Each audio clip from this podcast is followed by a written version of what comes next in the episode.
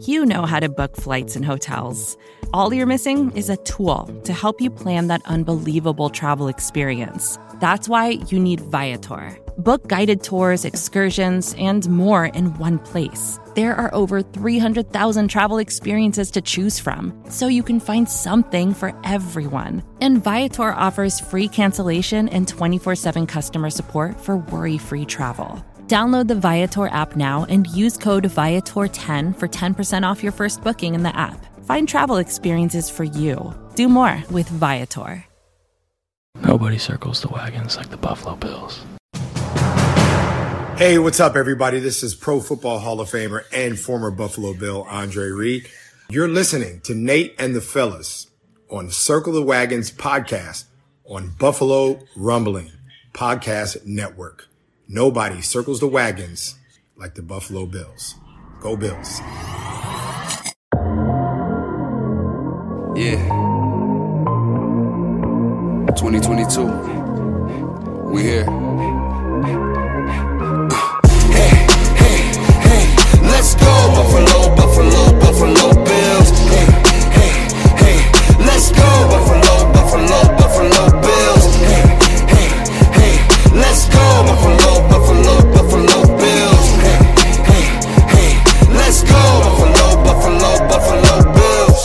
Welcome to the Circling the Wagons podcast, a podcast discussing the Bills all year round with interviews, news, recaps, and insightful fan discussion. Here's your host and lifelong Bills fan, Nate.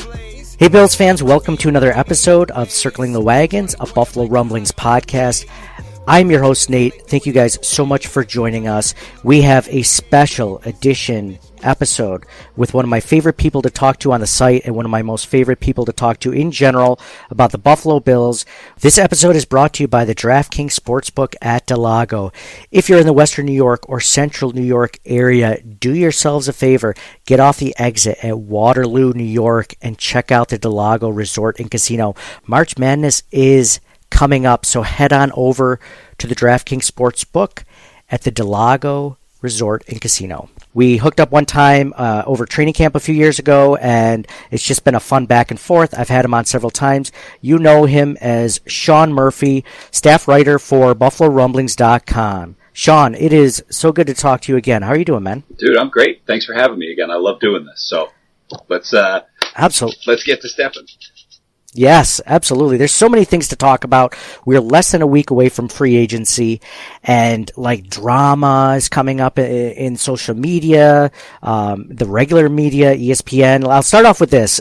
Um, just yesterday, uh, Adam Schefter had mentioned that both Jordan Poyer and Tremaine Edmunds are, the Bills are getting ready to be without both of those players um, in free agency.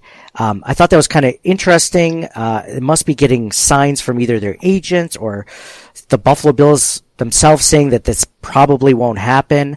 Um, instead of just looking at the cap situation, which, which could change before I even air this episode. But um, when you saw that or you hear that, uh, what are your thoughts on that? And do you think that's that's legitimate that they could that they both are most likely gone? Yeah, I think uh, it, one of two at least. I, they're the the stereotypical phrase is that there's always money in the banana stand, but there's not always money in the banana stand, especially when you have other areas of need.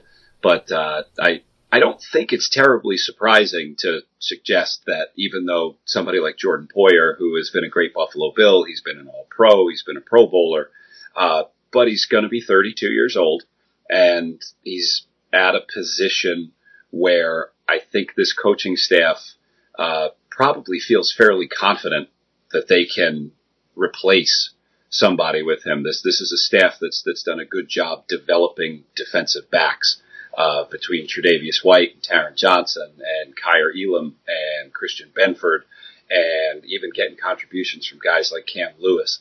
So I, I think that it's not terribly surprising to think of somebody like Poyer uh, going.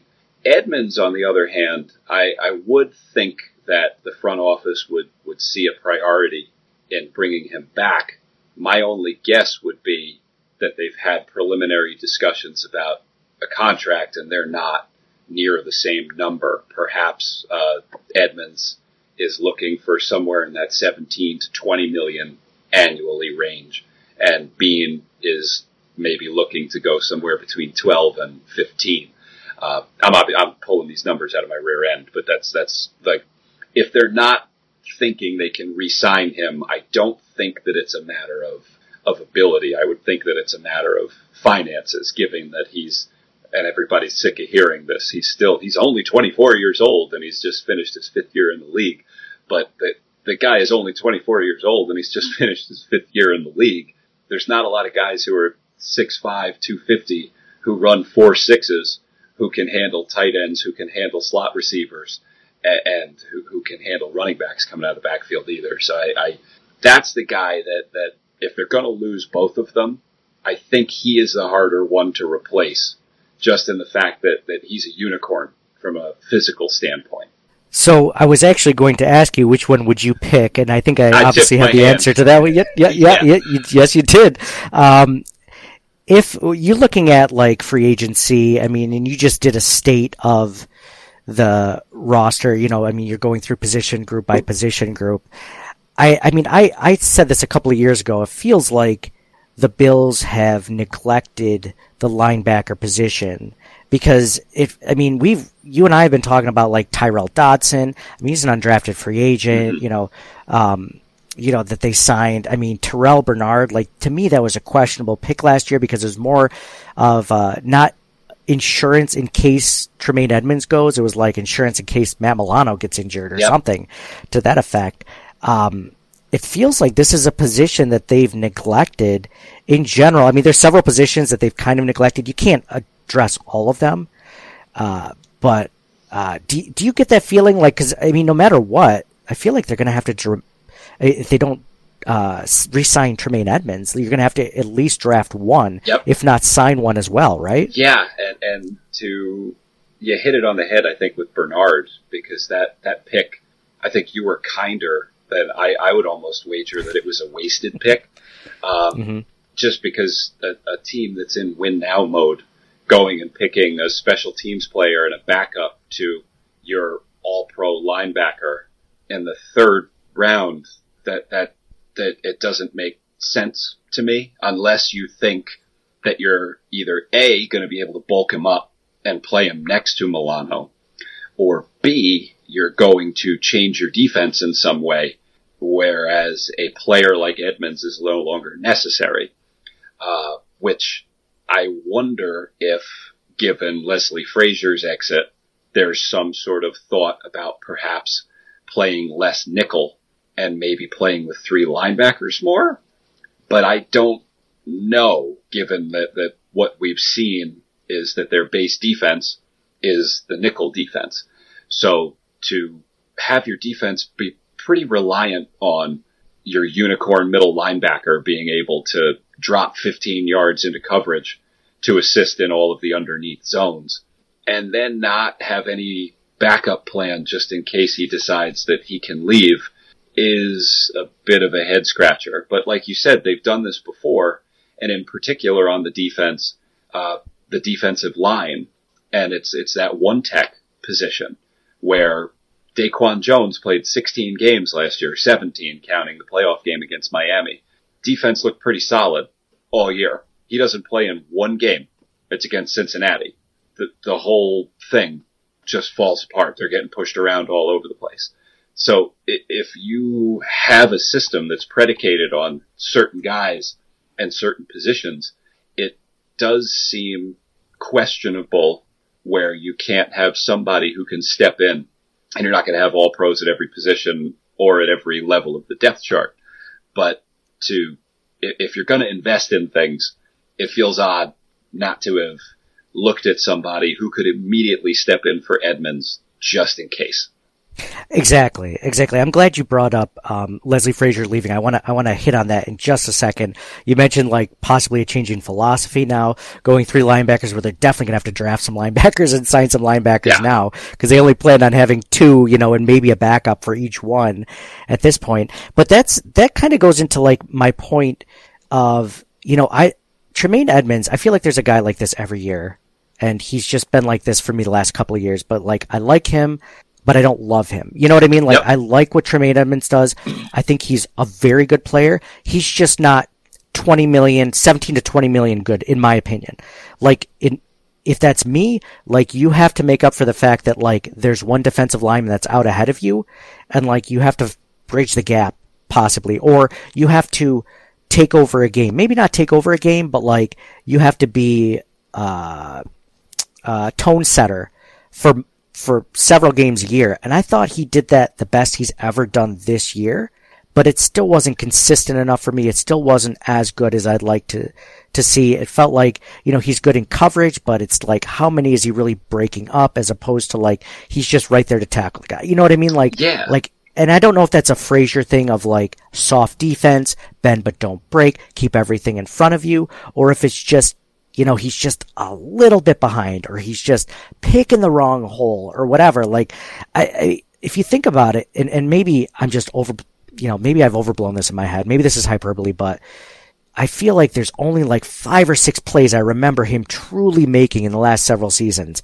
And if you're going to pay a guy, I, I'd say the same thing about Ed Oliver too, by the way. Is Yep. uh, I, I like Ed Oliver a lot. I don't love him. And if you're going to expect this guy to get paid, you know, in the $20 million range too, I want to love him. And at this point, I really don't.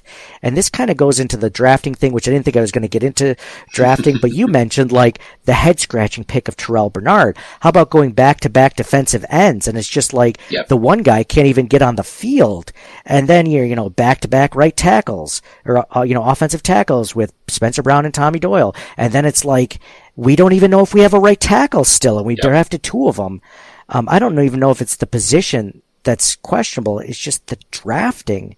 Um, and I know no one's perfect. Everyone, you know, drafts whatever, but like, the, uh, okay, I'll start with this. If free agency starts next week, um, I feel less confident as a Bills fan because you have less money to spend on free agency. And I think Beane was very good at free agency. I think he's okay at drafting, if that makes sense. Does that, does that, has that ever crossed your mind now that we're going into 2023 free agency? Something maybe similar? Yeah, and I, I always feel like, and I, I think Matt Warren has done a really good job of, of writing about this throughout, uh, that, that Beane does a really nice job in free agency because he sets the Bills up to take the best player available on their board rather than having to box themselves in to draft for need.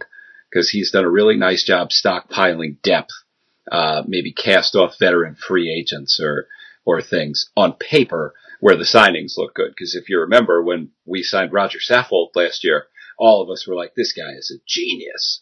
This man is exactly what they need on the offensive line. Back with his old coach, it's a bounce back. It'll be great. And then the guy was terrible for the majority of the year. Uh, Spencer Brown, even we, I think a lot of us liked the pick when it happened and knew he was a project and he came out and he was big and he was angry. And he was pretty bad last year. Um, he didn't have an off season. He had back surgery, and I, I wonder how much. I'm, I'm hoping that that kind of guy can sit here now with a full off season. He's healthy. He's rehabbed. He can go ahead and do what he needs to do uh, to get himself physically strong and, and back into shape to go ahead. Um, but but looking at at how he operates, I think sometimes that draft the best player on the board gets frustrating because we as fans might value certain positions differently than the front office and than the team does. And in a league that doesn't value running backs very much, for example, to spend two, three day two picks on running backs and then trade one of those day two picks, not for a receiver, but for another running back that you then don't use except as a kick returner and a punt returner. It, things start to get weird. And like, think about all the years where they've doubled up on positions in the draft. You mentioned it going back to back. AJ Epenesa, or yeah, was it Epenesa? No, it was Rousseau and Basham. I'm sorry. Uh, the year after they took Epenesa in the first round or the second round. Um, in that same draft where they went back to back defensive ends, they also drafted Brown and Tommy Doyle. This past year, not only did they draft Terrel Bernard, but they drafted Baylon Spector, another linebacker. Uh, when they drafted two wide receivers, they drafted Gabe Davis and Isaiah Hodgins. Rip. So like we we've got this all these double ends here, where I sometimes look. Uh, oh, and Kaiir Elam and Christian Benford too, the double double, and we look sometimes and I go, okay, man, I really wish that he would pick a guy here where there's this glaring hole in the depth chart, but it, it doesn't fit the, the, the value. So he doesn't do it. And Brandon Beane's a hell of a lot smarter than I am. He's a lot better at this than I am. And I have the luxury of being able to sit back and my job doesn't depend on making the right pick. My job is, is, well, my secondary job here is to talk about the pick that he makes and just, you know, spout off. And if I say the wrong thing, everybody will forget that I talked about it 10 seconds later. But if he hmm. says or does the right thing or the wrong thing, he's effed. Like he's, he's out of it. So I, I think that we are a little hard on him in the, in that sense because there, there have been players that fit the system well. Uh, but there there are some misses in there. I think I stopped meandering around the point because you were talking about Edmunds and Oliver being guys that don't dominate the game either. And yeah, Edmunds that I get that critique because if you want to pay a linebacker 18 million dollars, you want him to be Bobby Wagner. You want him to be Fred Warner. You want him to be like these legit I mean guys. CJ Mosley, yeah, I get yeah. You want him to Lavonte David, yep. Yes, you want him to be that guy. And I do think it's fair to wonder whether or not a lot of the plays that he makes are just keeping the offense from making the play that they want. And that doesn't really show up on a stat sheet because mm-hmm. like I, I've seen film breakdowns that other guys have done where Edmunds is just able to drop like comically deep and get into a throwing lane.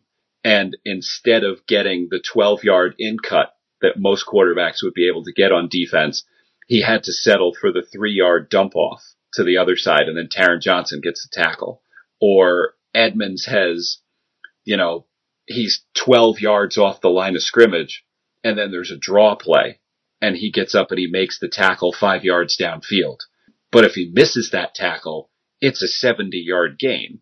So I, I think that there's some, some push and pull there with what he's asked to do because a guy like Milano is asked to, I mean, pardon the expression, he's asked to just go fuck shit up. Like he gets to just go, okay, hey, there's the guy. I'm the heat seeking missile. I'm going to go hit him.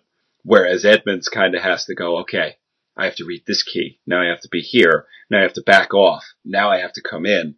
It's almost like he plays back to front whereas we're used to linebackers playing front to back.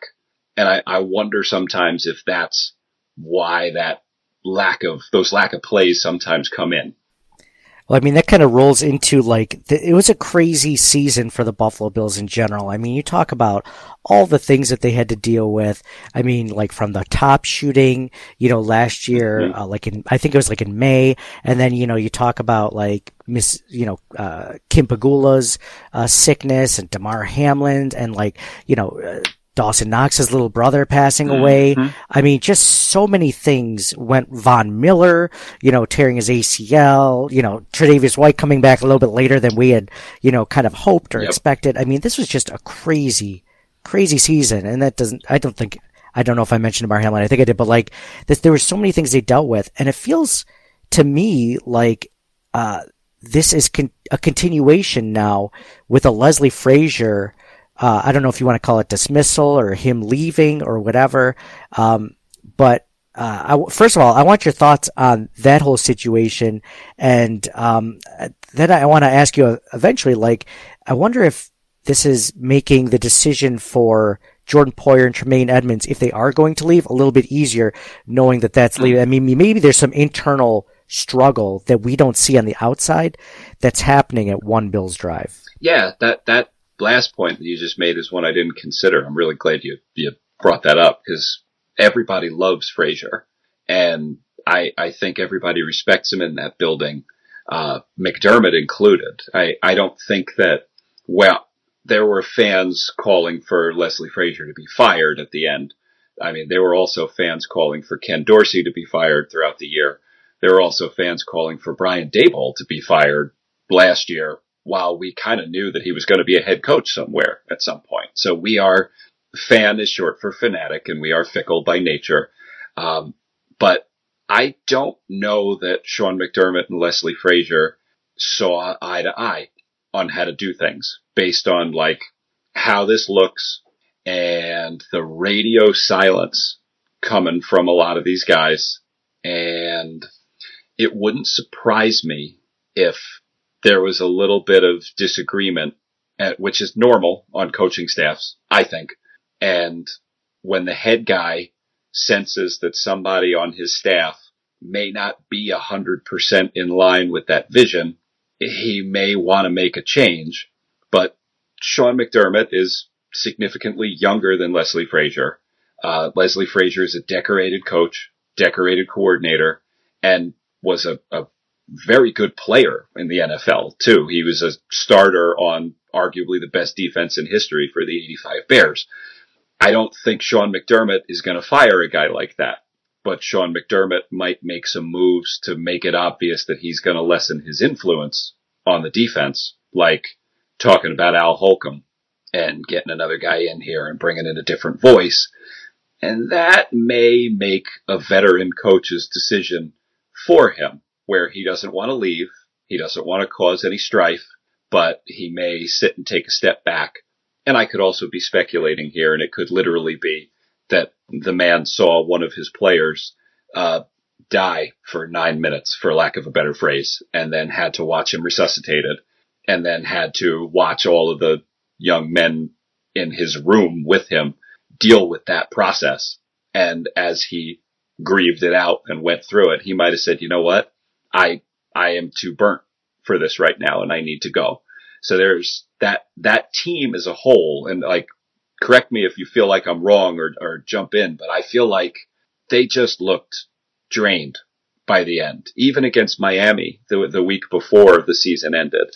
That looked like a team that was running on fumes and they were running on pride and they did not have much left at that point. And I, I think that it's understandable given all that they went through, but I, I wonder how much of that is, is a part of Frazier's thinking too. Yeah. Yeah. Everything you just said, um, makes complete sense when I think about it as well. Just running on fumes.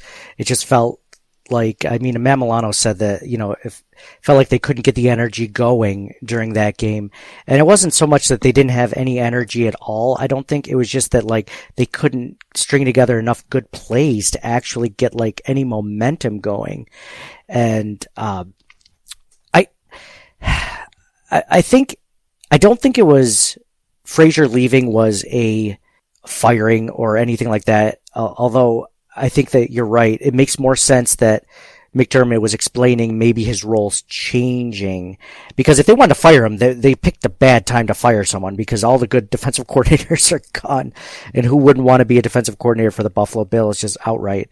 Um, I think I think that there were some. I think everything you said makes a lot of sense. Of the reservations, maybe they weren't seeing eye to eye, and that makes sense. So I mean, bigger picture though, that's kind of if this is a thing where Poyer leaves and Tremaine Edmunds leaves, and those are culture guys, and you're talking about Devin Singletary possibly leaving, um, you know, the tenure defensive coordinator leaving.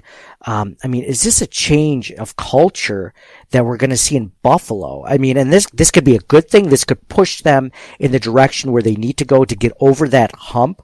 Or could it be the other direction where, you know, they take a few steps back this season while trying to do this? Because, I mean, to be honest, like, I feel like it's a couple of steps back because we mentioned the free agency thing. I mean, Beane has, I want to say it's like $16 million less to spend in free agency because of Josh Allen's contract. Mm-hmm. And you knew he would like fill up those holes on this team. He might actually need to do it in the draft, which we just said a little while ago he's not that good at, or he's not as good at. Yeah. Um, where do you, where do you see it happening, and, and does it worry you, like as a Bills fan and a writer? That worries me a little bit, but I also think that uh, they they still have. If you're making a Mount Rushmore of the quarterbacks in the NFL right now, that Josh Allen's face is on the mountain. So they, when you have that guy, you're gonna be good regardless. And even if they, even if they go 12 and 5 next year, if there's a couple of different bumps, um, I, I still think that this unit is, is too good to, to fall down too far. Um, we're also operating under the assumption that the defense was mostly Leslie Frazier's here, which it probably wasn't, or it probably isn't. I would suggest that it's probably a lot of McDermott anyway, uh, with, with game day play calling responsibilities falling to Frazier. So I, I think that I think that any like steps back that they take would be more personnel, not like internal strife. I, I think that even if those things happen, like that kind of friction, I mean, we root for a team where that had a bunch of guys who literally hated each other and were referred to as the bickering Bills throughout an entire season, and then they started winning more and they loved each other.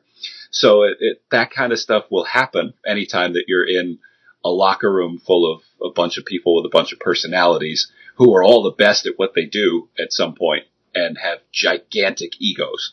So I, I think that they'll be okay in that regard.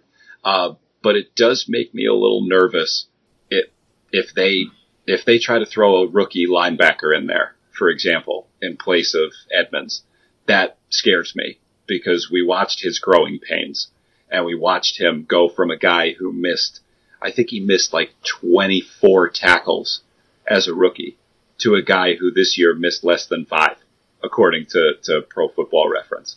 I don't want to have to go through that again to watch a guy just blow and tackle after tackle in the middle of the field. Um, so I, that would be where we'd have to look at who the free agent guys are. Uh, do they make it more of a rotational deal? Can Bernard actually step in? I don't think so. Can Tyrel Dodson step in? I don't think so. So they, they would need to find something that would fit what they would do and, and put that guy in a position to succeed. Um, with Poyer, I am more confident that they would be able to find a defensive back who would be able to do it. And that guy may be on the roster already in, in Christian Benford. So I, I think that they'd be able to, to find that a little bit better. Um, mm-hmm. My worries in the holes are actually on the offensive side, um, but that's that's a, a story for I guess a little bit later. Yeah, I mean, I mean, you just mentioned uh, big egos on the team. I mean, th- there's rumors swirling around about Stefon Diggs getting yeah. traded, you know, and I don't think that's going to happen. There's just so much of a dead cap hit that the yeah. Bills would eat. Like it's like 37 million dollars. Yes, this season. Yeah. Financially, it's impossible because even if you wanted to make the argument, oh, if you made it a post June 1 trade, it would only be $11.5 million this season and you'd actually save money. Okay, but then next year it's $24 million to pay the guy who is already arguably a top five receiver, if not top three receiver in team history to deal him. Why? Because he's pissed off that they lost. I mean, of course he's mad that they lost. So I, I think a lot of that stuff is, is much ado about nothing. It's fans talking about things and being worried about their team, yes. which I think we all are to a point because it feels like, especially now that we're getting into free agency, like they pushed all their chips to the center of the table last season. Kind of like, not to the same point of the Rams just giving up all draft picks to get Von Miller or whatever, yep. all their, all the, all the trades that they did, you know, for Matthew Stafford and all that stuff like that, like that aside, like they were thinking like, we'll figure out next year because we know we're not in a great spot like financially. Yep. But we're gonna do what we can this year. Like no, none of us saw Von Miller happening because no. we're like they can't afford it, and they had to rework a lot of things. Now they're paying for it. So it's just it's just an interesting thing. Like I feel it as a fan. Like I don't want to take another step back next year uh, as a fan. I think that's that's probably fueling a lot of things on social media or just you know the message boards of like you know what's gonna happen is the Bill Super Bowl window actually closed or not. You know. Yeah, because I I've gotten that a lot. Like a, a guy texted me today and said, "Are we trading Stefon Diggs?" I I saw it on Twitter, and I I told him the the dead cap thing, and I'm like, no, that's not happening. But I've a lot of because again, I'm the I'm the only Bills fan in my building because most of the guys around me are Jets fans or Giants fans, and I've had like I've gotten some wild takes. Like I don't know, the, the Super Bowl window, it's definitely dwindling. I was like, the Super Bowl window's open while they have Josh Allen. Next. Okay. Well, you know, there's a lot of great teams in the AFC. Yep. And only one team wins every single year. So 31 teams are going to be real upset that they didn't win. And I agree with you. I think that last year, not only do I think that they said, we'll figure out next year, next year, but I think they figured that this year they'd be figuring it out with a Lombardi trophy in, in the case. I think yep. that when they signed Von Miller, I think that Beane sat there and said, yeah, we just won the damn thing. Like, let's go. Because we'll be completely fine. I don't think they saw, not, They didn't see the knee happening to him. I don't think they saw that they'd have two guys have to be taken off in ambulances during the year.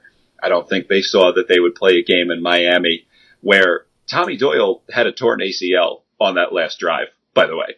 Like he definitely had a blown out knee and he had to play because otherwise they would have been putting like Ed Oliver at right guard because they had mm-hmm. like a hundred dudes down with heat stroke. The Miami dudes were on the field. They couldn't even pass rush because they couldn't breathe at that point. Like all the way, the, the Justin Jefferson catch at the end of the Minnesota game that, that, it, and the, the, Yep. the fumble that, like, how does that even happen? But that whole game was like so Billsy, if you will. and, and like it, the whole of the season. And then to top it off, a guy who I really respect at work. He's, he was our varsity football coach for a while. He looks at me, he goes, I think Stefon Diggs is a cancer, man. He's just, he's whiny. Josh Allen is a better quarterback without him. And I was like, uh, whatever you're smoking right now, I would love to have some because I, I think that I, I, just didn't even know what to do with that at that point. So I, I do, I get why people are, it's, it's funny season right now. There's, we're in that point where it's only spring training baseball. The, t- the, the March Madness tournament hasn't started yet. There's not a lot happening. So this is where all that weird is going to get reported on and, and taken off. And I, I just don't think, I think that once camp starts again, Diggs is going to be Diggs. Allen's going to be Allen and, and they're going to be completely fine. I, I don't see them as being, Micah Hyde said it, that they, I think he literally said, we know who Diggs is and we know how to deal with him. like, and everybody's got that guy in the locker room who's kind of a pain in the ass, but you know that you need him. And he's also the fire. Like, like that's the straw that stirs the drink. That's the guy who gets everybody hyped up. So I, I, I don't see them doing anything. I don't see him divaing his way out like he did in Minnesota. Um, and look, maybe I'm completely wrong. I've, I've been accused of being way too optimistic before. So I, I think that, that I, I'm fine with how he's acting and what he's doing and, and how everything went down because him yelling on the sidelines, didn't you feel like yelling at everybody while Yeah, you oh, were yeah. watching that game? yeah, yeah, absolutely. He he did what we were all feeling. Yeah. I mean, I, I couldn't yell because my, my eight year old and my five year old were there. So everything that I would have yelled would have been like really bad for, for them to go with it. But I, I just, I, I have zero problem with it. I have zero problem with him answering questions about playing with his brother. I have zero problem with him, uh, wanting the football because, and the teams that he mentions, right? Like, look at the Kansas City Chiefs. If it's third and eight, who's it going to? Kelce. Every time. Everyone knows it. Like, I mean, everyone in the stands knows it's going to 87. And they do it. And he, they scheme something so that he gets the ball, right? In Vegas, the ball's going to Davante Adams. It's, I feel like I make basketball analogies with you all the time. If there's three seconds left and it's a tie game and you're playing the Golden State Warriors, who are you doubling? You're doubling Oh, Steph, it's you're doubling Steph Curry. Curry. Yes. Like, and, and, and guess what? He's going to get the ball and he's going to shoot it and chances are he's going to make it. Even if you double him, Yes. doesn't matter. Even if you double him, it does not matter. And that, I think, when Diggs saw that teams were playing coverages that made it harder to throw to him, and instead of saying, well, shit, we better scheme something up to get our best player the ball, we were like, actually, let's throw 30 yard outs to Gabe Davis. And like, I like Gabe Davis. I think Gabe Davis is a very good complementary piece. I think that he got beaten up a little bit too badly this year. I also think he had too much responsibility thrown on him. Um, but it, the best player gets the ball and you need to get your best people the ball in clutch situations. And I feel like Buffalo doesn't do that when other teams do. And I think if that's where his anger is stemming from, because he knows if he touches the ball 12 times, they do better. Yeah, I'm okay with that. Yeah, exactly. It's almost as if they're like, oh, well, that guy's, you know, he's, it's a good cornerback on the other side of Diggs. It's like, who cares? It Yeah. doesn't matter. It doesn't matter. Even if he's the best cornerback in the league, it's still 50-50 that Diggs could come down with a catch every time. Yeah. You know, it's, it's like, I don't know if that's a, a Josh Allen thing or a scheming open thing, or maybe it's a combination. To be honest, it's it's just like you know Josh doesn't see it, he doesn't like the coverage, so then he goes away from him. Mm-hmm. Because I've read articles from Joe B. kind of stating as much, like he went to go look at him early and it was good coverage, but it wasn't like that all game. In fact, there were times when he could have, like specifically the Bengals game, I'm thinking of, but but yeah, it's so so. Go ahead. Now, Allen's the kind of guy who, and I love him, but I feel like you can sucker him into playing into his hero tendency if you're a defensive coordinator. I think you can show him a look where it looks like he's going to have a guy one on one deep, and he'll be like, I can throw it 70 yards. Oh, yeah, I'm doing it. Let's go. But he doesn't really have that guy one on one. And I, I think every quarterback gets stuck doing that sometimes when, when you've got a guy who's, who's great. And I think that early in the year, he was taking the easy money. It was like, do you remember what the offense looked like against the Rams, against the Titans? Oh yeah, It was 10 yards, 10 yards, 10 yards, 10 yards, 10 yards. If he takes that all day long, he is completely unstoppable. And this offense is completely unstoppable because you can't sit on it all day long because they have guys who will burn you deep. And regardless of how far the ball has to be thrown, he can throw it. So I, I wonder how much of it was scheme, but I also wonder how much of it was an adjustment and then Allen not making the adjustment himself on the field. So you've done a number of state state of the roster articles um, at BuffaloRumblings.com. Uh, you know, you just did one about wide receivers, and I mean, you're looking at that group, like you said, Gabe Davis is a complimentary, good complimentary receiver. Um, where does the Bills slot receiver? Where's the future of the slot receiver go? Because it was Isaiah McKenzie's, and I mean, I argue it was a very disappointing season there. Yeah. I mean, he didn't take. I mean, we've been waiting for six years for this guy, or five years, to take the next step, and he just hasn't. Um, I'm I'm really willing to just say like that experiment's over. I really wish we had seen more of Shakir, Khalil Shakir in the slot role. Um, did you feel like that, like after writing that article and kind of reviewing the the system as a whole, Yeah, I position? I felt like watching like I felt it was frustrating watching throughout the year because I think McKenzie seems to do very well against man coverage. You can't play man coverage against Buffalo because then if you don't spy Allen, he's going to run for 25 yards every single time you, you play man and, and bring extra guys. You have to do some sort of combo mix in the back, which really limits what McKenzie can do in terms of his route running. He doesn't seem to feel the the space in a zone. That's why they like reanimated Cole Beasley and brought him back from the, the grave at that point and just said, Hey, let's bring this dude back in. And then he played 61 snaps in two playoff games after having been chilling out on his couch. So it, it like that's problematic to me where they didn't even trust Shakir enough to do it. And Beasley played well, uh, against Miami, especially. I think he had five for 68 and a touchdown, something like that. It, it was a nice day for him. But Shakir, uh, Shakir over uh, the playoffs overall had five for 91. And I, I think that if you look at the year that that kid had, even in the beginning, like that guy was electric in the preseason and you could just kind of see it like, oh shoot, this, this kid's going to be something. And I think he was inactive in the first game.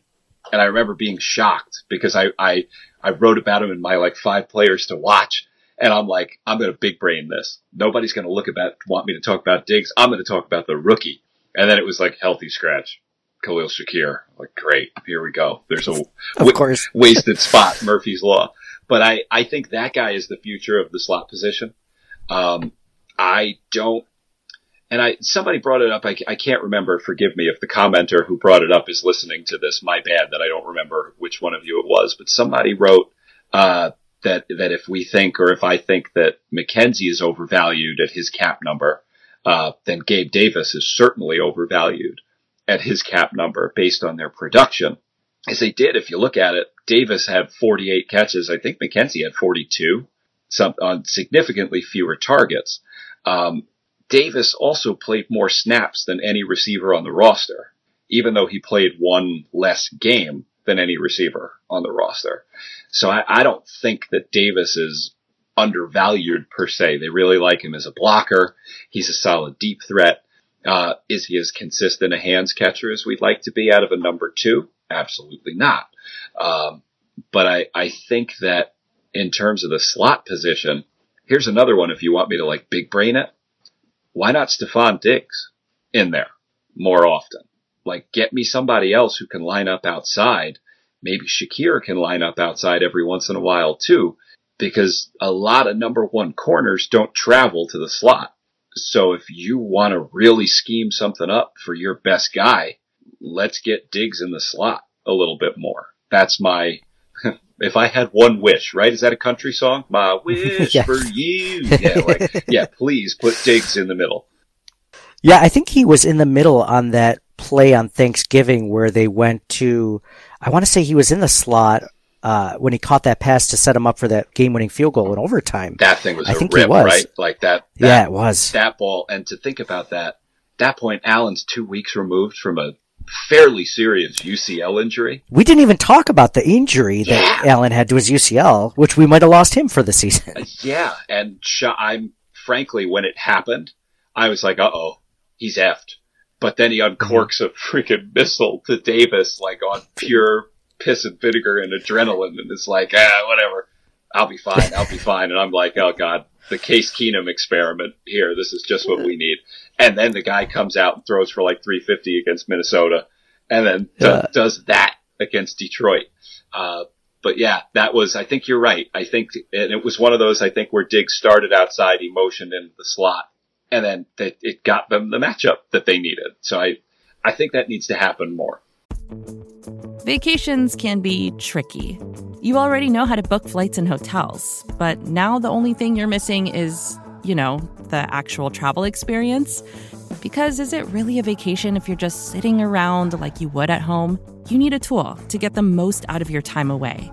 That's where Viator steps in. You can book guided tours, activities, excursions, and more in one place to make your trip truly unforgettable. Viator has over 300,000 travel experiences to choose from. Everything from simple tours to extreme adventures and all the niche, interesting stuff in between.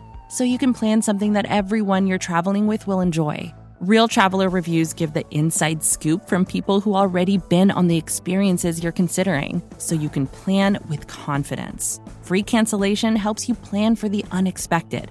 And 24 7 customer support means you can travel worry free. Download the Viator app now and use code Viator10 for 10% off your first booking in the app. Find travel experiences for you. Do more with Viator.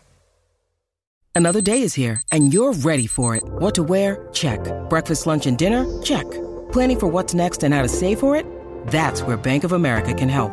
For your financial to dos, Bank of America has experts ready to help get you closer to your goals. Get started at one of our local financial centers or 24-7 in our mobile banking app. Find a location near you at bankofamerica.com slash talk to us. What would you like the power to do? Mobile banking requires downloading the app and is only available for select devices. Message and data rates may apply. Bank of America and a member FDIC. I like I like what you said, moving him into the slot. Just motion in general. Like let's move these players around. Let's not make it so okay. This is where we're lining up. Go. Yeah. Um, so when you look at when you just did your state of the roster uh, for the wide receivers, uh, you know you mentioned moving Diggs to the slot. I mean, if you had your choice and the Bills are going to pick a wide receiver, would you want more of a boundary wide receiver or a slot wide receiver in free agency, or whoever's going to be the next ascending star in that wide receiver group? Uh, I want a boundary. I, I want an outside guy there. And preferably, and I think the coaching staff likes guys who can line up both spots, inside and outside. Uh, but I, I don't want, I don't want to see them pick a slot only. I don't want, even if it's like in the draft, I think a lot of guys are in love with somebody like Zay Flowers from, uh, from Boston College. And like that, that kid's electric. That would be awesome. I'd be a little hesitant to take that guy as a, as a quote unquote slot only up high unless you know that he's going to get reps and you know that you're going to use him right away. Um, one of the, the popular names in adding for free agency was DJ Chark. Uh, and that guy would be wonderful to add to this offense. Put him outside. He's probably going to get 10, 12 million dollars a year. They, they just cannot afford that. They have to go and it sounds so bad. They're they're going to have to roll the dice on a guy, basically play Moneyball with this person. It's like, hey, Brandon, Parris Campbell is our free agent. He's an NFL wide receiver. The only problem is he's almost always hurt. And they have to go, all right, well, screw it. Let's, let's give it a shot here and see. And that's, I, I just made fun of the guy that I want them to sign. But that Yeah. Parris Campbell is, is my guy because he's, he's not huge. He's like six feet tall, maybe 180 pounds, straight up burner, great separator in space. So if you put him in there, he can be the guy that motions into the slot. He can motion out of the slot. He can be he can be the boundary guy while Diggs is on the inside. Um, he can take some of the snaps away from Gabe Davis. So instead of playing, you know, 85% of the snaps, maybe Davis plays 75% or 70% of the snaps. Uh, and Campbell doesn't have to be a dude who plays 80% because he could sit there and, and play 40% and get Shakir 40% of the snaps. And then you've got some, some flexibility in there. But I, I think that in, in the question of who you'd add, I don't want them to add a big money number two because I think that the, they, they need to allocate those resources otherwhere or, other places where you would need big dudes, like on the offensive line, like at the linebacker spot. Um, but I, I possibly even at running back, you might need to, to add some bodies. I don't think they need to add a big money guy, but, uh, maybe we could, uh, we could tick Bruce Nolan off and talk about drafting somebody in the first round later on. Yeah, I actually let's let's go right into that because um, I, I mean, there's there's been rumors about just about every big name running back. It feels like to the Buffalo Bills, whether it's Christian McCaffrey, which was actually a real thing, but like Saquon Barkley, Alvin Kamara, and now you know we're talking about Derrick Henry possibly being traded. I mean, when you hear that, is that just ridiculousness, or do you think that that actually could happen for the Buffalo Bills, and do you want it to? you know, I've, I have kind of been anti spend resources on a running back, but then I kind of tried to picture a backfield where there's a read option play with Derrick Henry and Josh Allen, and isn't that fun to think about? Like just two absolute monsters coming at you, like that. That's like the nightmare on the playground when you're like the fifth grader and there's the two eighth graders who have the voices down like this. When you still talk like this and they're running straight at you and you're like oh shit. There's nothing i can do here. I'm just going to bail out and make a business decision. So like what what do you think tennessee would want for henry because like i'll i'll start a gofundme for it because i i'd be okay with that because you're talking about mortgage in the future to win right now like what's henry 29 years old maybe he has Yep. one two years left that's all i need baby like, if, what do you what do you think it would take to get that done? I think it would take at least one first, um, probably a first and a day two or day three pick, maybe future or this next year for sure. And, uh, I mean, he's a franchise. He's the franchise quarterback for that team because they don't really have a, I mean, Tannehill, I guess, but He's it's like Tannehill's nothing without yeah, a run game. No, yeah, So- you know that. No, I- They're, they're yeah, rebuilding if they get rid of Derrick Henry. They're Yes. absolutely rebuilding. yeah, if if it's a one, I'm out. If it's a first rounder, I'm out. I think on that one because I think Buffalo's in a position where I'd rather see them trade that first round pick to trade for more draft picks to get down a little bit and stockpile. But like, if you could do it with with maybe this year's two and next year's two, like that that gets more enticing to me a little bit. If I can still keep my round one, then I feel okay. But uh, I also think that we're going crazy. I don't think that that's going to happen. I think that that's more of the uh, the speculation. I think he fits the age profile though, because for, he Brandon Beane loves to sign old guys to, to play running back. I mean, let's let's call Frank Gore while we're at it. Get him back here. Let's go for yeah. My yeah. guy is Or- still in shape. Yeah. Mike Tolbert. I mean, let's just let's just sign all the old ones. I Let's sign all the I old ones. about him. Uh, I mean, you just mentioned not allocating resources. Would you ever take a running back in the first round? I mean, depending, if, even if it's your favorite running back in the draft. so I think it's a, it's the value thing, right? You got to look at it and say, what am I paying for? And running back has been so devalued that you can look at Kansas City and they get a guy like Pacheco, who is a monster. Who is he a sixth round pick or was he undrafted? He's he's something like I can't remember. Yeah, he's something towards the back end. Um, So from that end, it feels like it would be foolish. But running backs, basically, the overpay starts when it's the second contract. So if you can control a running back's future, destiny, basically, for five years, you are controlling that running back for the best part of his career. So if I'm picking at 27, and I, I think the only guy in this particular draft would be Bijan Robinson, which that's the the fun part of all the mock drafts. Like if you do the simulator games, he'll fall to 27 every time. And I don't think that's happening in real life either. I think somebody will will get him before that. But if that guy's there at 27 and and Beane feels like, hey, I got this kid and and for 5 years now I've got this dynamite dude who can help us to to take running back mileage off of our all world quarterback, I I would trust it because we'd be giving Allen what he needs, which is resources. And I don't. I guess the other question, and I'll I'll throw this out to you, and then like, is James Cook a feature back, or is James Cook a Robin to somebody's Batman in your eyes? Um, I think that he is not a feature back, and I don't think it's necessarily because he's not able to be. I just don't think the Bills have any interest of ever having a guy be a feature back unless they're one of the best in the entire league, like LeSean McCoy. Um, they just seem so scared of doing that, of giving a guy, you know, 15 to 20 touches per game. It always feels like it's being, every time they do that too, by the way, when Devin Singletary was finally getting fed, like it was, it was going well for the Bills offense. It felt like, uh, I, w- I would love to see James Cook get, get more touches this year and become a larger part of the offense because I thought he looked good running the ball and catching the ball towards the end. Yep. What scares me though is his pass blocking on third down or whenever he has to. I don't think he's very good at it. And PFF grades make him like like so I was I brought this up on the last episode, but um, my co-host was like, "Oh, you know, you might want to get someone else just to help with third down blocking." And I looked at the the grade of Devin Singletary pass blocking, and he's a seventy three point two.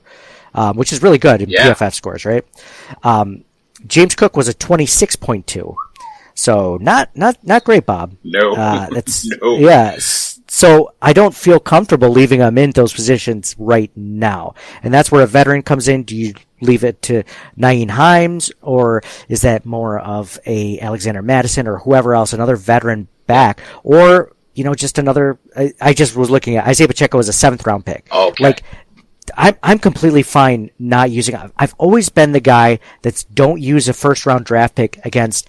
I mean, we ju- like I think you just mentioned this um, earlier. Is that we used three day two picks on running backs in four years, Yep. and I'm tired of doing it.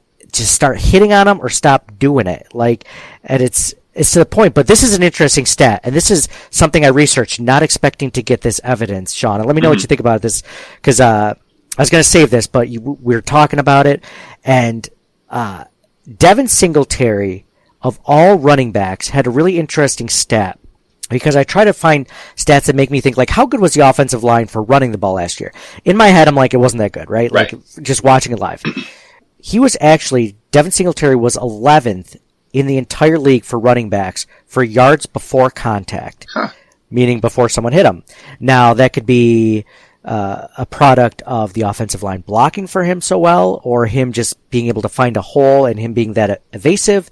I'm not sure, but yards after contact, Singletary was like 32nd of all running backs after contact, which normally has really good contact balance. Not so much this past year. Okay, that's fine. Look at like Bijan Robinson, who was like, I, I want to say his average per attempt of yards after contact was 1.2 yards after contact. Bijan Robinson this last year at Texas is like 6.5 yards after contact. Jesus. He averaged per attempt. per attempt. Now, now that's not a direct correlation whatsoever. I mean, it's a completely different league.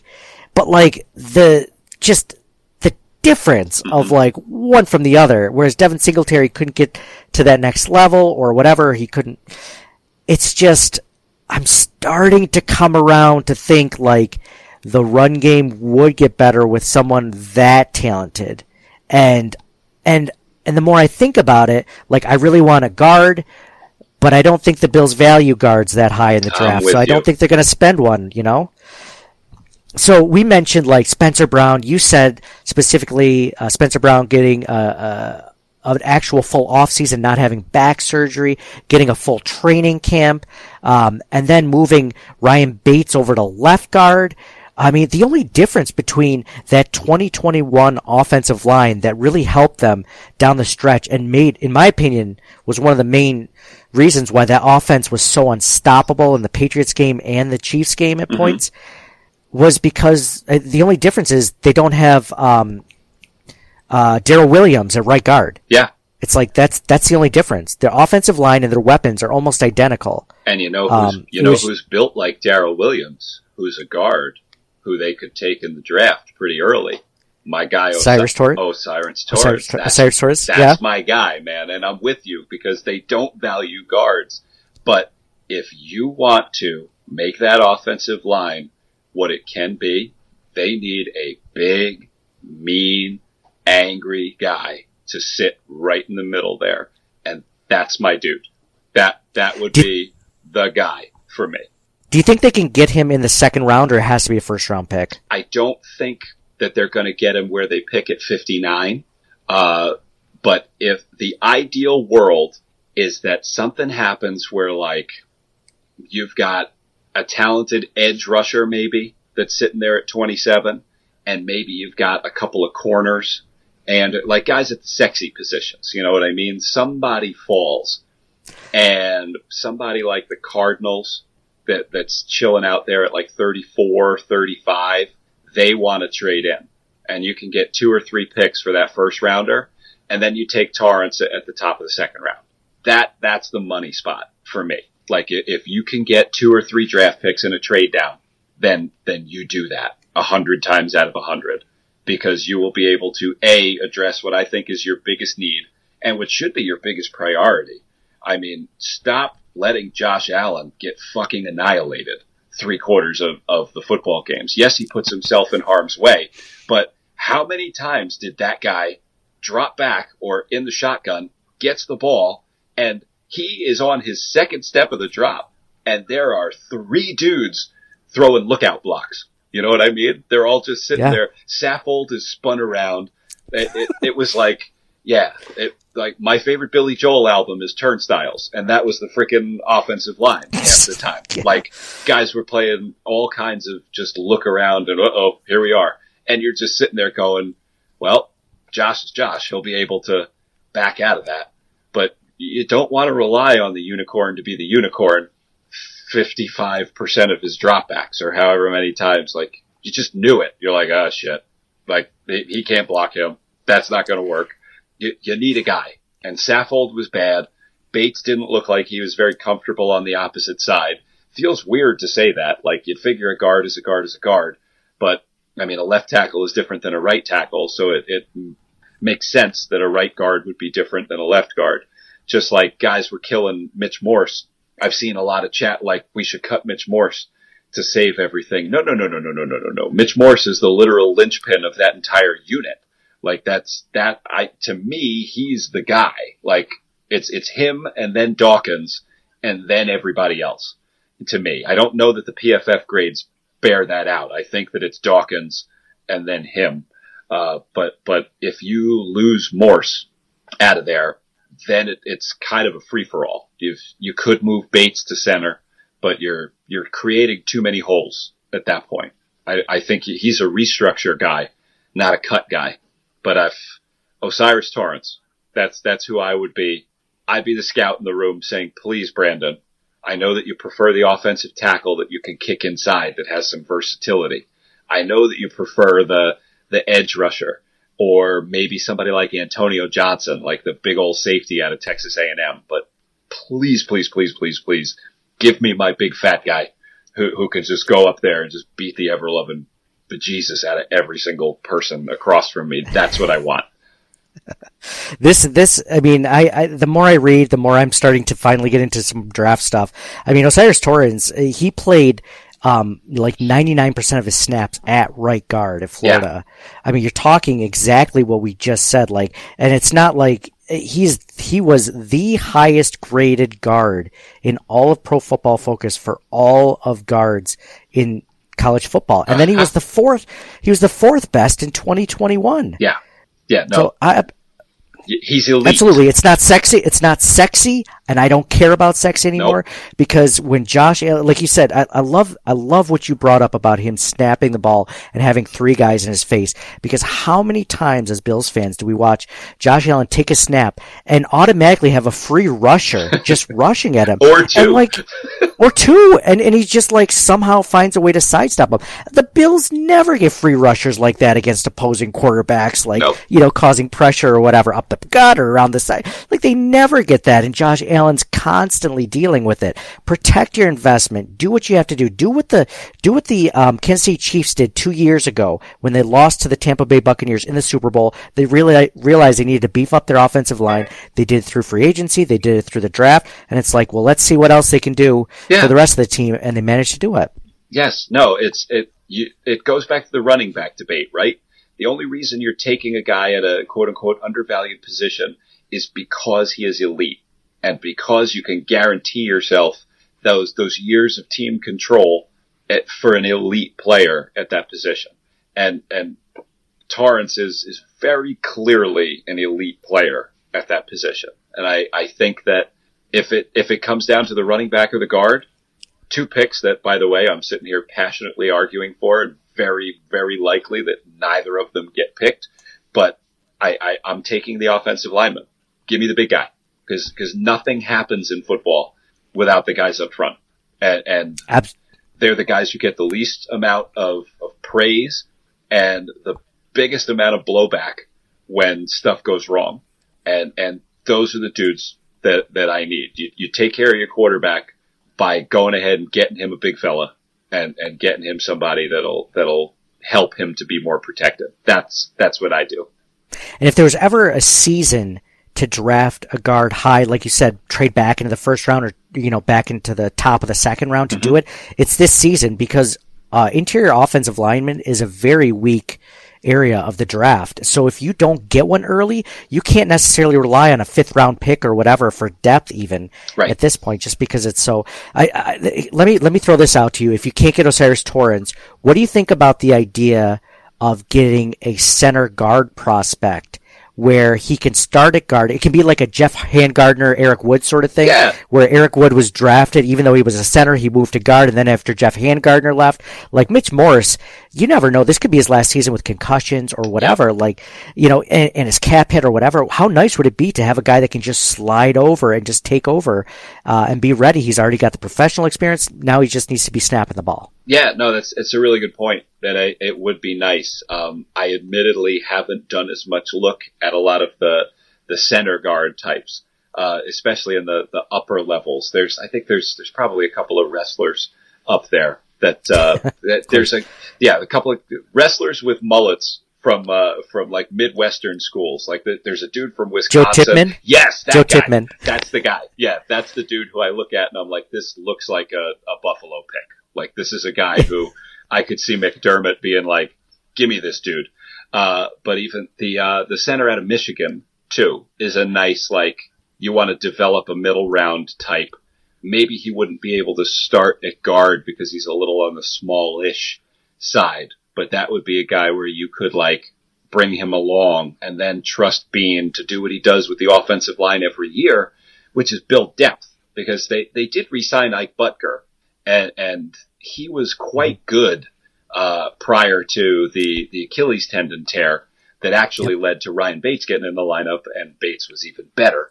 So what, maybe one more year you, you could art, you could convince me twisting my arm that Boettger could be in the starting lineup, but man, oh man, I don't want that to be plan A. I would like for that to be plan B.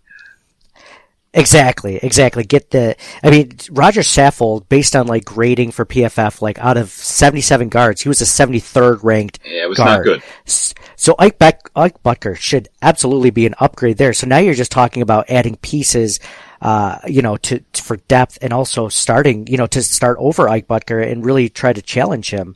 Uh, this season. And yeah, I'm all for it, man. If you can't get, you've, you've convinced me. If you can't get O'Cyrus Torrence, uh, for that position and you can't trade back, um, maybe a center later, um, I just, uh, I'm worried that they're going to spend like a pick on a safety maybe or something like that. But I mean, let me know what you think about this because the more I've been taught, like going in my head in the off season, writing down notes is that, you know, especially when Frazier was here, but even without Frazier, I mean, the Bills coaching staff, specifically with McDermott and the people that are leading the coaching staff, the defensive side of the ball has so much experience, especially when Frazier was there. You're talking 40 plus years between him and McDermott, right? Yep. You have two guys that have just a wealth of knowledge in defense. And then you have Ken Dorsey, who's only been a coordinator for one season, right? I feel like if there's ever a time to put more assets towards one side of the ball or the other, it should be on the side that has that A has Josh Allen, of course, but then also the the the side that needs maybe a little bit more talent that can't be coached up as much uh, necessarily. And I don't know that everything's fluid. It's hard to just make, you know, black and white, you know, decisions like that. But I mean, hey, if you're talking about a guy like in the fifth round, a fifth round safety that can be coached up to a third round level or whatever, Yeah. like give, give that guy to McDermott. Don't give this fifth or sixth round, you know, uh, wide receiver and hope that somehow Ken Dorsey can make him a first or second round pick. No, use that first or second round pick on a wide receiver. Give give this guy give give Josh Allen a weapon and a blocker within the within day by the end of day two. I guess that's what I'm looking for. I'm with you. I would love it. Now, I here. What do you think about this? I'm starting to come over to team tight end instead of adding another wide receiver because there are like four dudes that are straight animals at tight end. Uh, the the kid out of Notre Dame, Mayer or Meyer, uh, the the kid out of Utah, Kincaid, um, and then the the guy from Georgia. I think his name is it's Washington. The guy is 6'7", 260 pounds, can motor. I saw I saw a video of him pushing the sled on Twitter, and Uh-huh. it it looked like like my daughter walking behind like one of those like little children's push cart walkers. You know what I mean? Like he's Uh-huh. pushing this thing around like nothing, and then all the other dudes that were pushing it looked like me trying to push the sled. They're like, like struggling with it. Meanwhile, this guy's like one arm shoving it around. If I could, if they went like big offensive lineman round one, big tight end round two, and then basically kind of zigged while the league is zagging, because instead of going out there, okay, we've got Davis, we've got Diggs, we've got Shakir. That's a good receiving core if the two guys that we drafted develop. But if you want to go ahead and look a little bit more multiple, say, throw two tight end sets out there every once in a while. Maybe try to run with that and, and try to shift your personnel in a league that knows you like to pass more. And it also might open up some holes in the running game, knowing that you've got two gigantic tight ends that, that would be able to, to help out. So I don't know. There's, there's part of me that the receivers, I, I don't know if I, and I don't know enough about a lot of these guys to trust the value, quote unquote. This is where I would, I would always talk to Dan Lavoy and, and try to get, get his input on it. Dan has been my draft guy for his, his entire time at Rumblings and we're going to miss you, buddy. But the, uh, I, it, he's always been that dude that, that I would say, Hey, look, am I nuts or should this happen? And he would go, no, you're absolutely insane and, and like set me straight. So what do you, what do you think? If they went, instead of going wide receiver, guard or like wide receiver tackle, let's say they went guard tight end. Are you okay? Are you angry? How you feeling? I don't hate that at all because uh, the the only reservation I have about the tight end position is it takes so long to develop. But That's a good point. but but in my scenario, when I was thinking about that, usually it's like I don't want to spend a first round pick on a tight end because it takes four or five years to develop him. They don't usually develop until their second contract, if they do ever. Uh, but at the same time, if you already have one, and this guy can be specifically thrown into roles where it will be strictly a pass catching route, like let's say he runs, you know, let's say you can get him out in the field for when Dawson Knox needs a breather, or it allows him, Dawson Knox, to actually get, uh, and run some more routes while you're blocking. Like, I would be all for that. I, I always usually say like, a pass catching, like when you have your franchise quarterback, this is just my own personal philosophy and it's a pretty easy one, but sometimes it goes by the wayside is every year you need to be getting a blocker and a pass catcher for your for your uh, quarterback. I mean, you're just doing him a disservice if you're not. You have seven picks. If two of them aren't spent on him specifically, then you're doing him a disservice because that's what the uh, Ben Roethlisberger and the Steelers did all those years. That's why they had Antonio Brown. That's why they had Hines Ward. That's why they had Plaxico Burress. That's why they always had they always yeah. had a steady stream of. Think about the the Packers before Davante Adams left. They always had they had Randall Cobb, and then they had Jordy Nelson, and then they they always had some always had guys going through that were really good. Um, so absolutely, and I put tight end within that pass catcher um, scenario because they don't have anyone past um, Dawson Knox really besides what Quintin Morris. Yeah, and, and the, there were guys in the in the state of the roster saying, "I'd love to see Q get a get more of a chance." And same thing, me too. Love the guy, great story.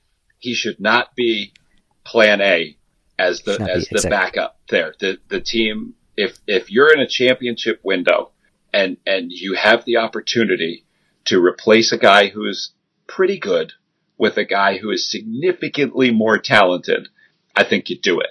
And it, if I would not be mad at all if this team went in some combination in the first three picks, uh, wide out tight end guard. I would love that. I don't think it's going to happen. My, my, my fear is that they take another defensive end, and then you'll oh. you'll you'll hear me screaming. Don't from, say that, Sean. Don't say that. Don't gonna, speak it into existence. Oh, I'm going to put it out there because I'm wrong with everything that I predict. So that's that's yes. that's what it is. They're yeah, they're going to take a defensive end in the first round. I'll I'll I'll flip out. Well, I, I this is so in talking to this this gentleman about who's a draft analyst and he was covering the combine. He said the defensive line in general, defensive end, defensive tackle is a really deep class. So if there was a time for you to take like those three offensive positions, what, by the way, if you, if they did that, Bills Mafia would be ecstatic. And then all of a sudden, you know, you're talking about, you know, taking defensive end, taking a defensive tackle mm-hmm. positions where they're going to need, uh, I know you just did, you know, stay of the roster, but they're losing three defensive tackles in 2024, yep. including Ed Oliver, Daquan Jones, um, and Tim Settle's the next one if they don't cut him this this right. offseason. Um, so they need defensive tackle. Like that's that's something where I can definitely see them drafting if they don't sign a guy, which I don't think they necessarily will.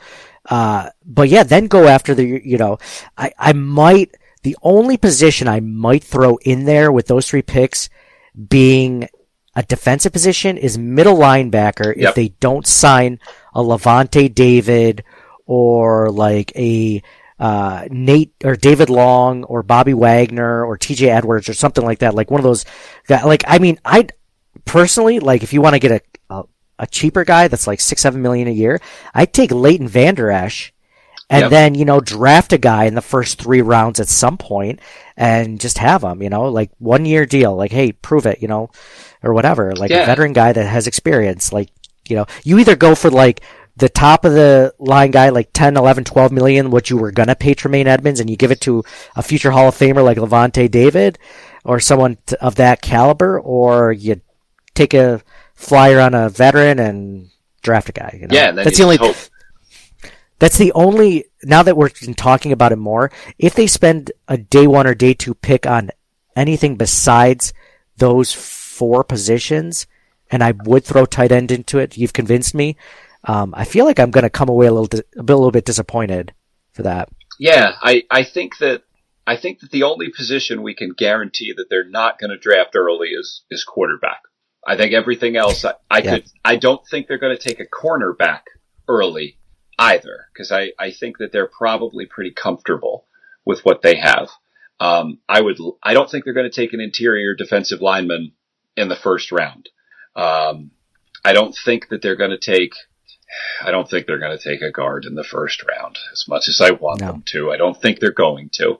Um, I, I don't think they're going to take a center in the first round. I don't think they're going to take an offensive tackle in the first round either, although that's one of those that it wouldn't necessarily surprise me. Um, I don't think they're going to take. But then, but then, Yeah. so so real quick, real quick on that, Sean, because I've been seeing like I thought I saw a mock draft on BuffaloRumblings.com where they took, um, I forget exactly which offensive tackle it was. It's the guy um, from Tennessee, I think. Uh, uh, Yes, yes. Wright, I think is his last name. Darnell Wright. Yes, that's that sounds right. Yeah. And the thing that gets me about that is that's not a. I mean, it's a need compared to, you know, like could they upgrade it? Sure. Um, Anton Harrison, right? Anton Harrison from Oh, OU. Am, yeah. am I thinking? That's that's another one Um, too. I've seen a few. And I, I, to me, I'm like, well, it was supposed to be Dion Dawkins as your left tackle. It was supposed to be Spencer Brown or Tommy Doyle as your right tackle. And now you're telling me, and those guys, by the way, like, I like the intangibles. We still have yet to see real starter potential, like out of both of them, like consistently good starter potential. So the thing that scares me is that you can't move those guys to guard. Right. Like they are six foot eight. You know, like th- those those are guys that were drafted to be tackles. Another thing that Beane kind of pigeonholed himself into by taking two guys at the exact same size and weight or whatever it was. You know, those RAS scores off the chart. That's great, but they're not at the point that you really want them to play guard. So now you, so if you're telling me you're taking Anton Harrison with a first round pick, well, what are we doing with Spencer Brown? I mean, Spencer Brown, I guess, could be the swing tackle. Tommy Doyle's a wasted pick at this point, I guess. I mean, I don't know. They were talk, there were talks of him becoming guard, but still at that point, nobody was really confident in it. Well, no, and I and he did play. Like I said earlier, he played a guard in the Miami game, but that was only because But- literally every other offensive lineman who was dressed was hurt or or out with some sort of heat illness at that point, and and the guy gutted through a blown out knee to get it done. But that's it's not. You're not going to go into the year like you said with him. All right, we're going to move this guy, and he's going to be a guard entirely. He's going to be that versatile backup piece. And I think that if you if you make that first round pick and it's an offensive tackle, you are giving up on Spencer Brown. You're you're telling to be, him right? you have to be. There is no other possibility. You can't say, "Oh, we're going to let him compete for it." No, there's no competition at that point. You have signaled to him that the competition is over. The first second that he screws up, he's out of the lineup. Like that's that's how it's going to end up rolling at that point. So I I don't I think if you're going to take an offensive tackle in the first round, it's got to be with an eye to move him to guard. But then why wouldn't you just take the freaking guard at Exactly. that point? Like just, just take the guy who's already naturally playing there and and just do it. Um, my I do you think that they would take a safety in the first round? Do you think that they value it that highly? Uh, I don't. I don't think that they do. I think everything that you mentioned earlier when talking about safety is something that they feel like specifically at the safety position is that they can get away with um, coaching a guy up from a lesser that has lesser talent or lesser experience. Like I mean, I don't think Micah Hyde. I don't know what round Micah Hyde was. Maybe a fourth or fifth round pick or something like that. I think he was I fifth. think was he a fifth? Yeah. And then Poyer was either undrafted or a seventh round pick. Poyer was Like- the seventh, and it was like the back end of the seventh round too. And that, and again, those were dudes. Green Bay should never have let Hyde go. That was so dumb on on their part. When we signed him, I was really excited. Poyer, I'm not going to lie, I had no idea who the hell he was when when they signed him. I was like, they signed a guy from Cleveland, and I'm supposed to be happy about this. And then when I watched him play, I was like, holy shit, he's good. I So, know he's yeah. good. He's good. It's gonna. I I wouldn't be against it. Uh, I could see it happening, but I don't think it will. I don't think it will. And the more that we talk about the offensive tackle in the first round um, idea is that uh, Beane and McDermott were quick to uh, defend Spencer Brown when talking about his struggles at the end of uh, the season post game or post press conference or whatever Yep. locker room cleanout press conference. So that leads me to believe that they think that he's you know, their guy going forward. Um, you know, one thing that disappoints me, and I don't know if it's like this for other teams because I don't follow every other team, but I just, it would be nice if when a big name free agent like this went, and we haven't had any luckily because the Bills re-signed everyone since Sean McDermott's tenure, except for maybe like Harrison Phillips, I guess you could say. Right. But like every one of them, they've been able to sign Milano Dawkins, Travis White, all those guys. It's just that we've never had the option of having someone else step in because we've drafted so well that like it's okay we won't have necessarily Tremaine Edmunds but we'll get 70 80% of him on a rookie contract and then maybe when he's done with that deal maybe we resign him or whatever Right. like there's just we just don't seem to have that kind of depth I don't know if all teams do but I feel like other teams have more of these options like when Mario Williams came to Buffalo from Houston. The Texans were like we know you're going to cost a lot of money. We have guys that we've drafted so we're good. We had they had Whitney Mercilus they had uh, Brooks Reed I think or whatever. Like they were good. They Yeah. they were all set and he's just like okay I guess I'll go. And the Bills can't do that with anyone really. Think yeah, about it. Yeah, like some of the places that they've tried, and I wonder if it's just because we're hard on them because you've got like like Davis was supposed to be that guy at wideout, but even though his targets, he had 30 more targets this year, he only had like five more catches on the season. Um, yeah, and then I think about like the defensive line. I guess would you consider? I guess Von Miller was Jerry Hughes's. Turn out the lights. Von Miller was uh, was Jerry Hughes's replacement rather than uh, than the draft picks being the replacement. And I, it's hard for me to call a guy like AJ Epenesa a disappointment because he fell in the draft for a reason, and they kind of jerked him around, having him put on weight and then drop weight, and then he's been effective in spurts.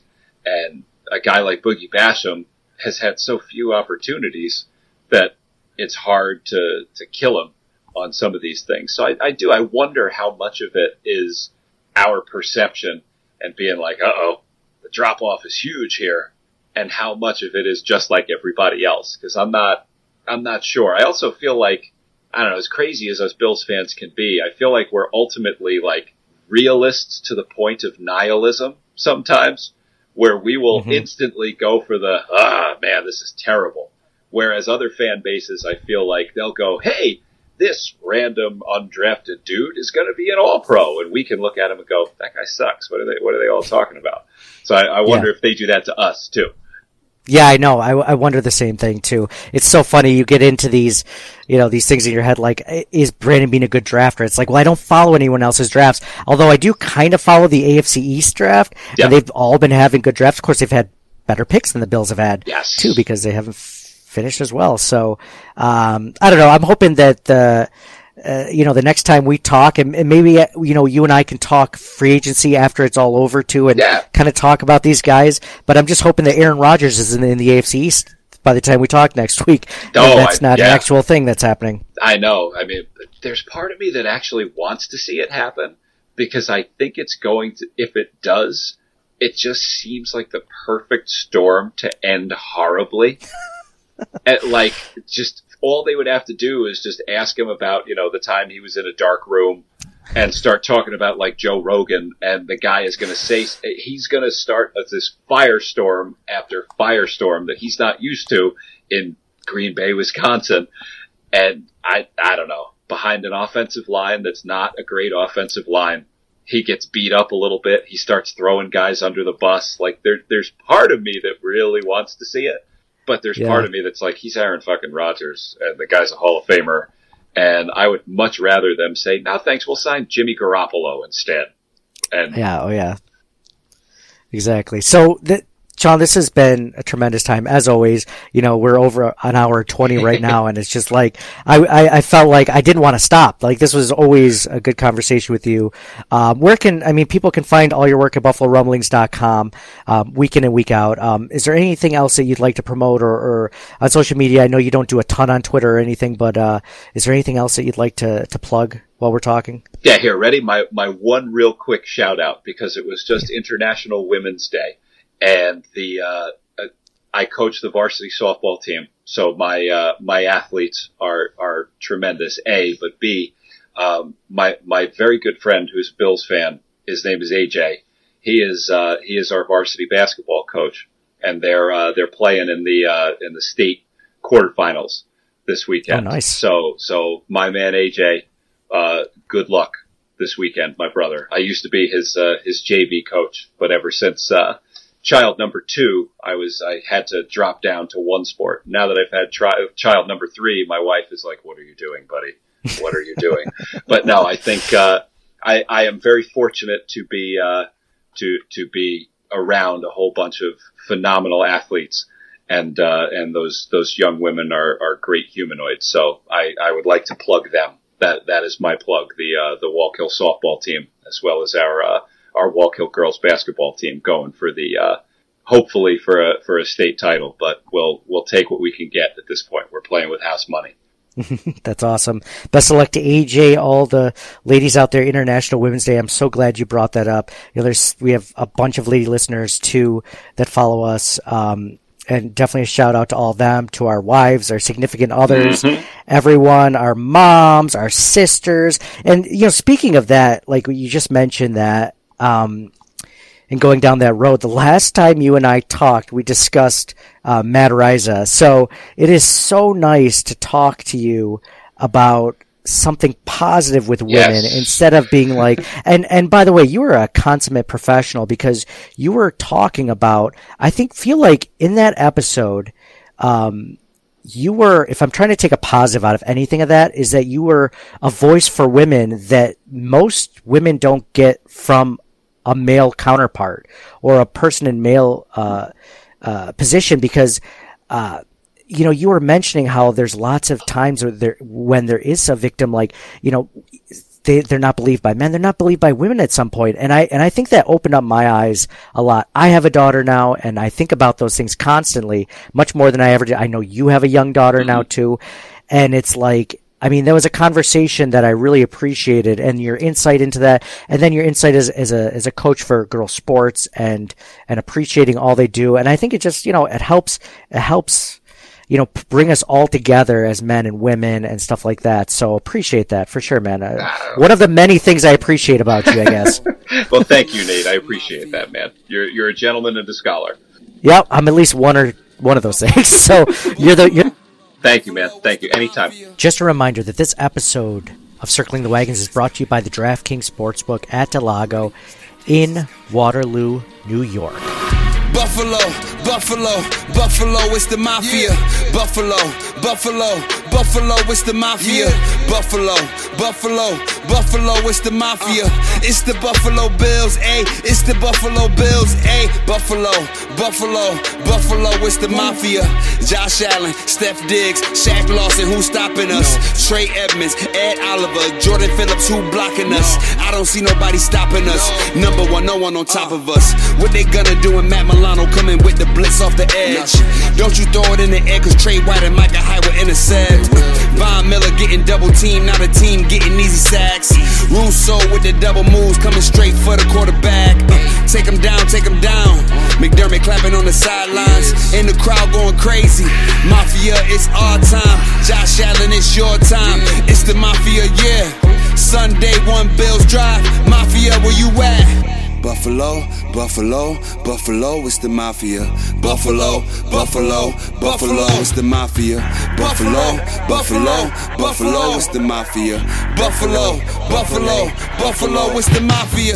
Buffalo, Buffalo, Buffalo, it's the mafia. Buffalo, Buffalo, Buffalo, it's the mafia.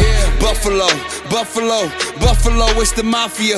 It's the Buffalo Bills, ayy. It's the Buffalo Bills, ayy. Buffalo, Buffalo, Buffalo, Buffalo, it's the mafia. Josh Allen, Steph Diggs, Shaq Lawson, who's stopping us? Trey Edmunds, Ed Oliver, Jordan Phillips, who blocking us? I don't see nobody stopping us. Number one, no one on top of us. Mitch Moore snapped to Josh Allen, look looking down the field, see no one open, so he scrambled right. He see somebody open, but he off balance, so he gotta be focused. Dawkins with the block, Allen with the shock, 70 yards. Will it be caught? Gabe Davis or Jay Crowder down the field, past the whole roster. That Steph Diggs make it so easy. Touchdown, Highmark Field rocking every Sunday. Got a hangover on every Monday. Get your bass kicked, you know we winning. Josh Allen passing, who gon' pass us? With Devin and Cook, you know we great. If you're not a Bills fan, we don't relate. Nah. Buffalo, Buffalo, Buffalo, it's the mafia. Josh Allen, Steph Diggs, Don Brown, who's stopping That's us? Me. Trey Edmunds, Ed Oliver, Jordan Phillips, who blocking us? Who? No one. Thank you for listening to the Circling the Wagons podcast. Download and subscribe to us in your favorite podcast service. Email us at ctwpod at gmail.com. That's Charlie Tango Whiskey Pod at gmail.com. Follow us on Facebook and Twitter at ctwpod. And most importantly, go Bills! Nobody circles the wagons like the Buffalo Bills. Nobody circles the wagons like the Buffalo Bills, Nate. Support for this show comes from Fundrise. Buy low, sell high. It's easy to say, hard to do. For example, high interest rates are crushing the real estate market right now. Demand is dropping and prices are falling, even for many of the best assets. It's no wonder the Fundrise Flagship Fund plans to go on a buying spree, expanding its billion dollar real estate portfolio over the next few months.